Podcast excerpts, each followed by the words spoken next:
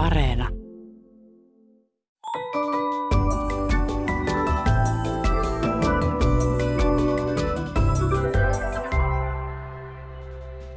Hei, tämä on Aristoteleen kantapää, audiosyöte kielen ja todellisuuden väliseltä ei kenenkään maalta, ja minä olen Pasi Heikura.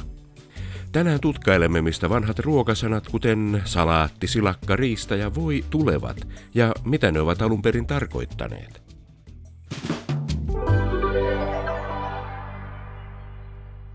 Sushi, pizza, wiener, schnitzel – Nämä ovat suomalaisten vanhoja suosikkiruokia, jotka kertovat jo nimellään, mistä päin maailmaa ne ovat meille Suomeen tulleet. Riisipiirakka, läskisoosi, perunalimppu. Nämä ovat vielä vanhempia suomalaisten suosikkiruokia, joiden nimet istuvat jo helpommin suuhumme. Pienen raaputuksen jälkeen kuitenkin huomaa, että sana riisi on tullut meille latinasta, saksan ja ruotsin kautta. Sana piirakka on saatu muinaisvenäjästä ja läski on lainaa ruotsista.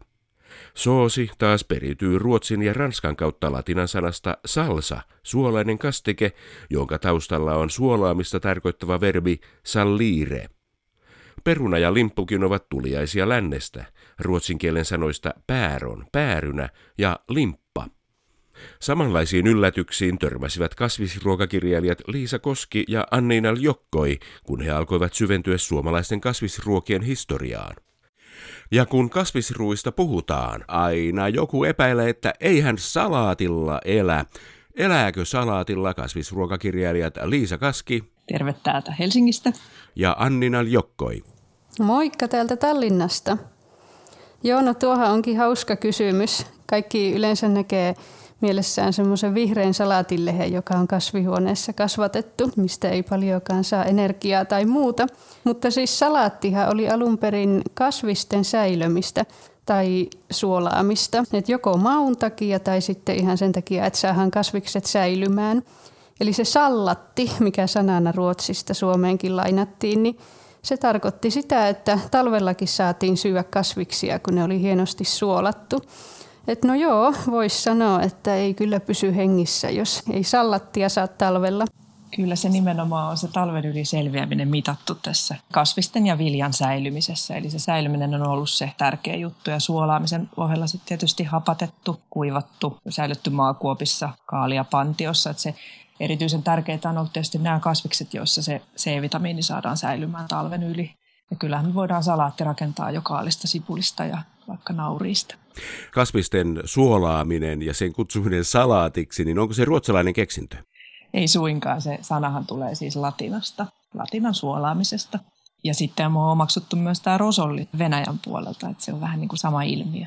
Ja täällä pohjoisessahan se on saanut tosi tärkeän merkityksen, koska talvi on niin pitkä ja ne kasvikset on niin tärkeitä esimerkiksi C-vitamiinin takia että kyllä keripukki iskee viimeistään keväällä, jos ei niitä kasviksia olla saatu säilymään. Että kasvikset on itse asiassa ollut se, millä talve yli on menty.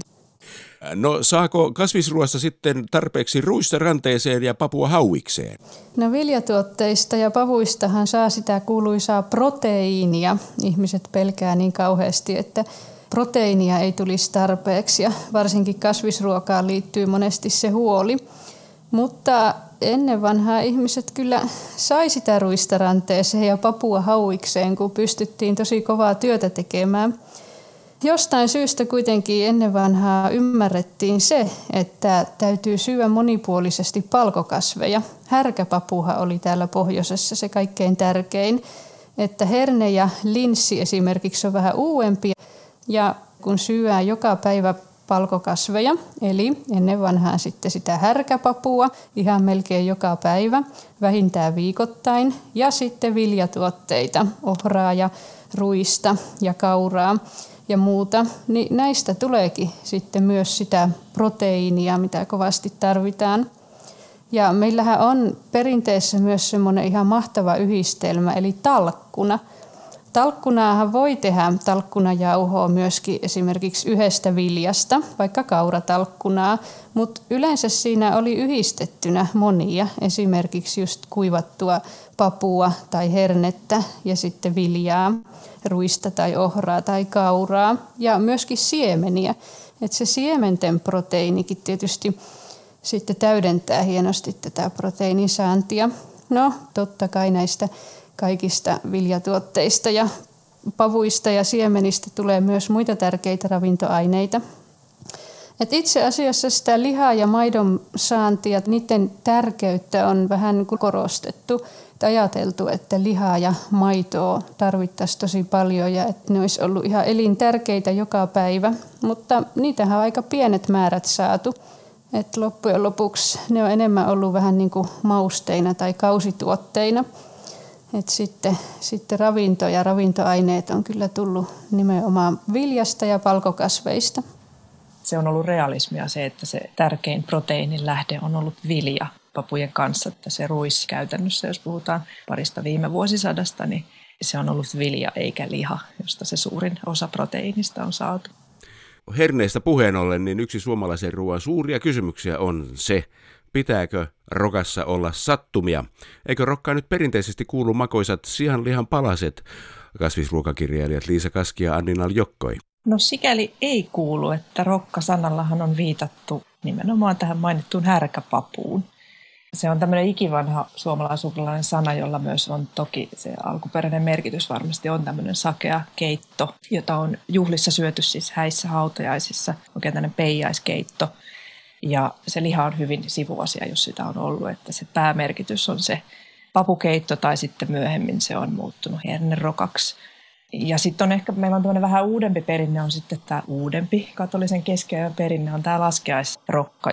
Kun paasto alkaa eikä enää syödä lihaa, niin ne viimeiset talven yli jääneet ruhonosat on sitten saatettu siihen laskeaisrokkaan keittää, josta sitten meillä ehkä nykyään on se käsitys, että hernerokassakin pitää sitä sikaa olla. Ja miksi se on nimenomaan sikaa, niin se taas sitten liittyy, sikojahan ei suinkaan ollut kaikissa taloissa varaa pitää ollenkaan perinteisesti, että se on suhteellisen uusi ja suhteellisen rikkaamman kansanosan aloittama perinne, tämä sikojenpito täällä Itämerellä. Katolisena aikana siis vietettiin tammikuun 17. päivään Pyhän Antonioksen pyhä, siis erämaa isä Pyhä Antonios, joka itse kyllä varmasti asketti kun oli, niin käytännössä eli aika pitkälti vegaanisena siellä erämaassa. Mutta kirkkotaiteessa häneen yhdistettiin sika. Ja tästä sitten kansa veti sen johtopäätöksen, että Pyhän Antonioksen päivänä pitää syödä sikaa ja silloin sitten siansorkkia laitettiin sinne rokkaan ja tästä meillä on sitten jäänyt tämä sattumat rokassa. Ja se sattuma on siinä mielessä ihan kuvaava sitä entisää ruokakulttuuria, että lihan osa oli olla se sattuma, joka ei todellakaan jokaiseen lusikalliseen osu. Se oli hyvin pieni osa ruokavaliota. Kasvisruokaa pidetään nykyajan muotina, koska perinteiset suomalaiset ruoathan ovat peruna ja sianlihasoosi.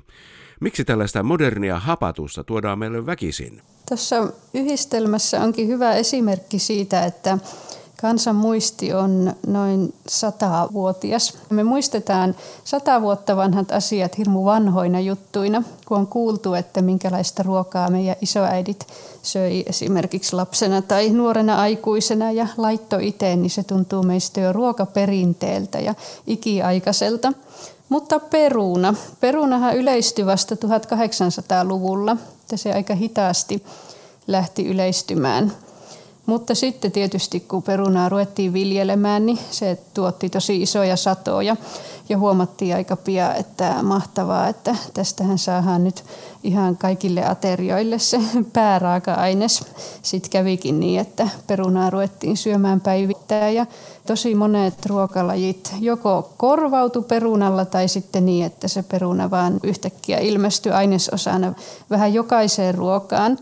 Ja kun aiemmin oli syöty juureksia, niin kuin naurista ja lanttua ja sitten just palkokasveja, härkäpapua ja muuta, ja tehty niistä kaikenlaisia sekoituksia, erilaisia niin kuin paksuja puuroja, vähän niin kuin muhennuksia, ja sitten keittoja, paksuja keittoja, niin nyt sitten olikin se peruna, joka ilmestyi pääainesosaksi. Ja sitten 1900-luvulla tuli tämmöinen ruokalaji, että keitetyt perunat tai paistetut perunat ja sitten siihen kastike. Ja sitten heti kun se liha vaan alkoi yleistymään niin, että sitä saatiin oikein kastikkeen pääainesosaksi, joko ihan koko lihaa tai läskiä, niin sitten sitä ruvettiin syömään niin paljon kuin vaan pystyttiin. Ja nyt ajatellaan, että no semmoista ruokaa suomalaiset on aina syönyt. Se on tämmöistä moderniajan ruokaa itse asiassa, tämä peruna- ja sianlihasoossi, mutta ei ollenkaan sitä, mitä on satoja vuosia aiemmin syöty. Eli se on just sitä modernia hapatusta, niinkö Annina? Joo, niin mä ajattelin, että me voitaisiin vähän kauemmas perinteisiin katsoa. Vai modernia hapatusta? No eikö se riista ole myös perinteistä suomalaista ruokaa? Kasvisruokakirjailijat Liisa Kaski ja Anninal Jokkoi. No riista on hyvinkin perinteistä, nimenomaan merkityksessä härkäpapu. Hämeessä ja Satakunnassa on puhuttu ristasta tai riistasta, se on sama asia. Ja tarkoitettu härkäpapu, eli tosiaan tämä riistasana historia on aika mielenkiintoinen, että se merkitys tapettavina metsäneläiminä on aika myöhäinen. Että se alun perin siis tarkoittaisi jotain pitkänomaista tikkua tai työvälinettä. Ja siitä sitten on muotoutunut tämmöinen merkitys kuin nyt just härkäpapu, joka on sellainen pitkänomainen palko – ja sitten toisaalta tämmöinen niin kuin rikkaus, viljarikkaus, papurikkaus, että on puhuttu esimerkiksi riista-aitasta ja tarkoitettu papu tai vilja-aittaa. Ja se metsäriista sitten eläinmerkityksessä on tämmöinen eufemismi, että kun ei metsän kuulen haluttu puhua siitä tappamisesta, niin sitten on, on kierretty se tällä alun perin muihin asioihin viittaavalla sanalla. Ja karjalan kielessä se on viitannut naisen sukupuolielimeen. Siis tämähän on hauskaa, miten nämä merkitykset kerrostuu. Viron kielessähän se riist tarkoittaa työkalua, niin kuin Suomessakin kalu-sanan merkitys on joku työväline.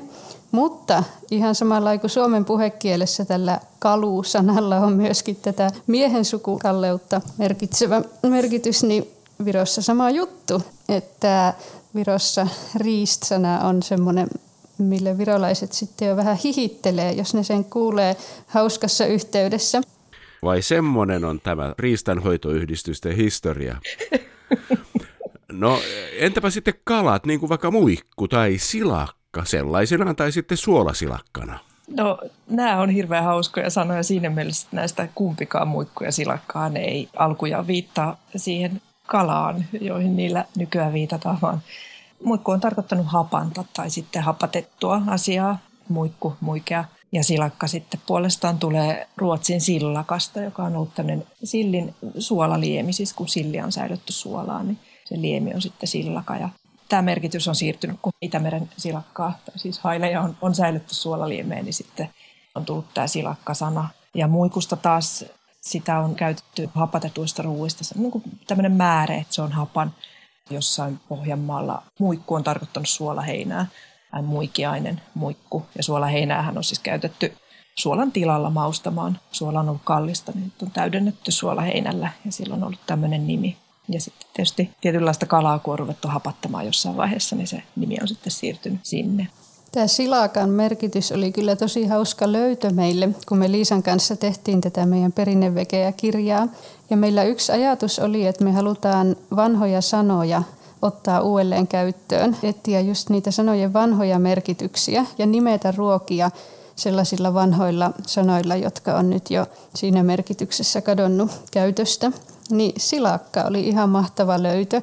Se tuli vastaan suhteellisen uusissakin keittokirjoissa. Et ihan 70-80-luvulla on julkaistu sellaisia keittokirjoja, joissa on esimerkiksi sienisilakka ja kaalisilakka. Ja ne on sellaisessa niin kuin suolattujen sienten ja kaalin tai sitten niistä valmistetun salaatin merkityksessä.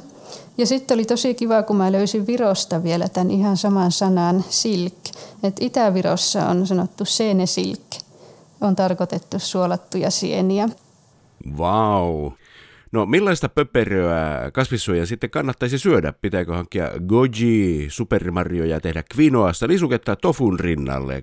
Kasvisruokakirjailijat Liisa Kaski ja Anninal Jokkoi. No mä sanoisin tähän, että ei kannata tai ainakaan tarvitse missään nimessä lähteä merta edemmäs marjaan, vaan on kyllä ne supermarjat löytyy ihan täältä läheltä, että mä en oikeastaan itse osaa kuvitella sen superimpaa marjaa kuin karjalainen puolukka, josta nainen voi tulla raskaaksi sillä seurauksella, että hän synnyttää Jumalan pojan. Siinä on jo aika, aika supereita juttuja. Ja tämä on ollut laajemminkin oikeastaan koko Itämeren suomalaisella alueella tämmöinen uskomus tai ajatus, että marjat siellä metsässä siis kutsuu ihmistä poimimaan ja syömään, jottei se etana söisi. Ne haluavat tulla syödyksi ja antaa sen oman hyvänsä ihmiselle. Ja mitä tulee tuohon pöperöön, niin sehän alkujaan tarkoittaa tämmöistä hyvin vanhakantasta oikeastaan niin kuin ensimmäinen viljaruoka, että kun vilja ei oikein vielä osattu kypsentääkään tai ymmärretty, että se kannattaa kypsentää, niin viljaa sekoitetaan johonkin nesteeseen. Että vähän murskataan jyviä ja sekoitetaan veteen tai marjoihin tyypillisesti, että just mustikkapöperö on tämmöinen ehkä niin kuin nykyisin tutumman mustikkamaidon tämmöinen edeltäjä, että semmoinen kesämakea herkku. Ja mainitsit kvinoan ja tofun, niin Kvinoahan on hieno kasvia, tosi terveellistä, mutta meillä on toki omat kvinoamme täällä, eli savikka, jauhosavikka, joka on siis kvinoan sukunen kasvi ja sitä on, tiedetään, että on jo kivikaudella täällä Suomessa syöty. Ja myöhemmin sitä on sitten käytetty tämmöisenä hätäruokana niin viljan jatkajana leivässä.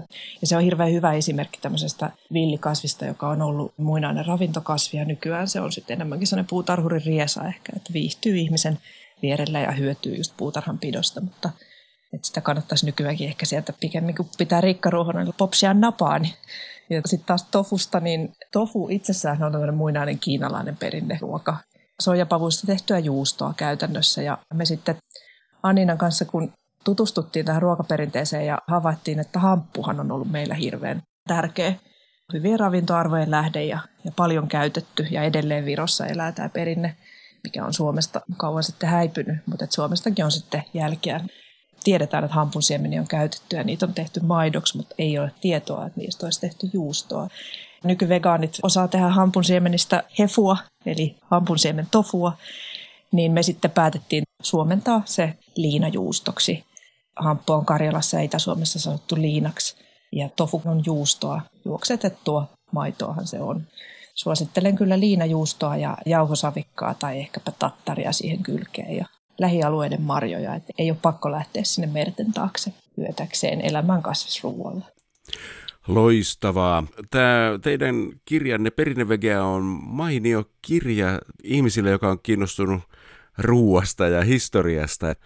Se osoittaa, miten sanat, ruokien nimet ovat muuttuneet vuosien varrella ja millaista suomalainen perinneruoka oikeastaan on. Ja sitten sen, että tämä suomalainen ruoka. Me ollaan täällä aina ajateltu, että mitä satakunnassa syödään ja mitä pohjois syödään, mutta oikeastaan samantyyppiset ruokavaliot ovat vallinneet niin sanotusti Itämeren suomalaisella alueella, vanhalla Liivinmaalla, Virossa ja ehkä jopa etelämpänä ja Karjalassa ja Inkerissä.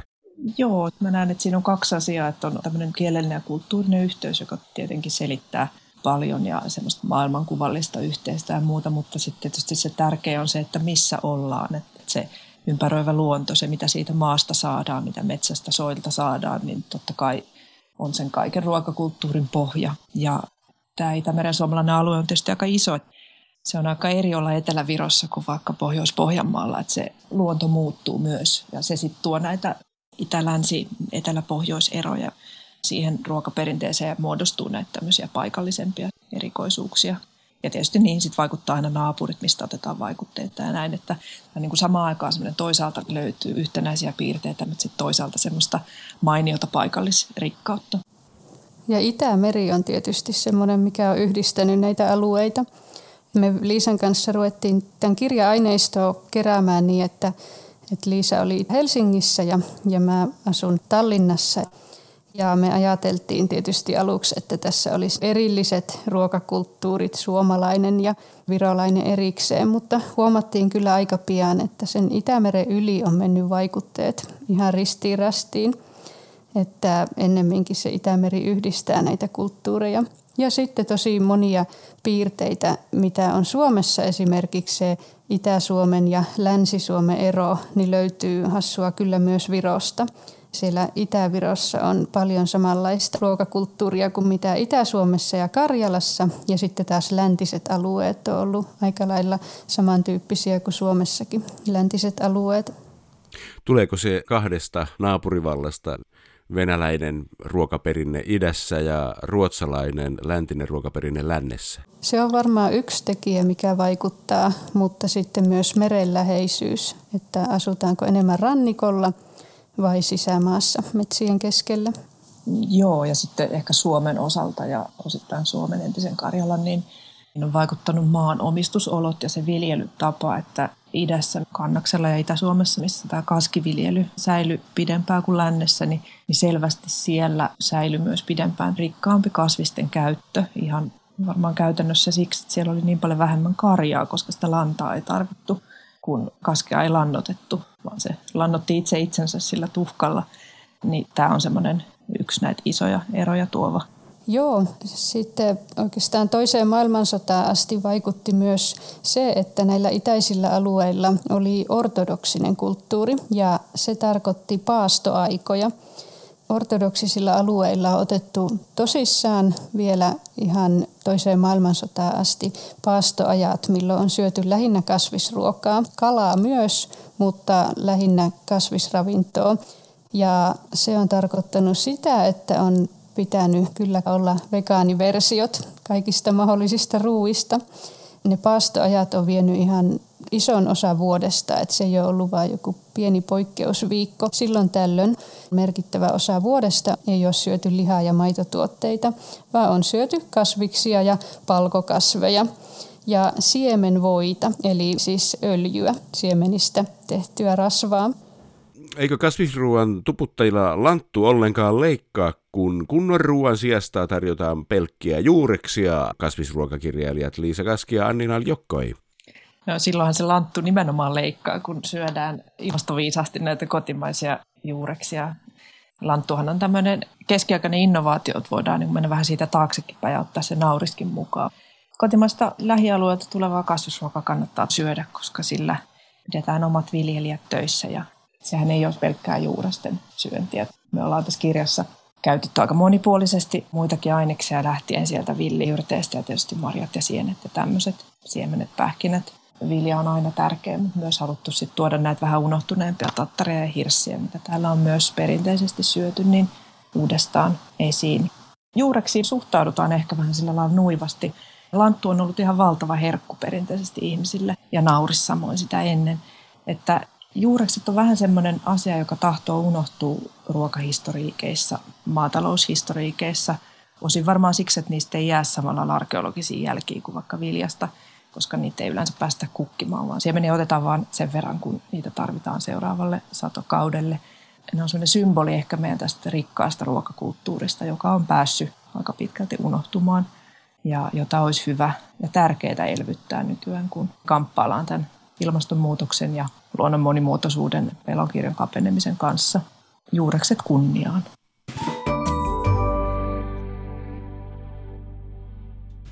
Nimimerkki Migeli ilmiantoi tammikuussa Iltasanomien artikkelin, joka käsitteli koronaepidemian vaikutusta varusmiesten palvelusaikaan.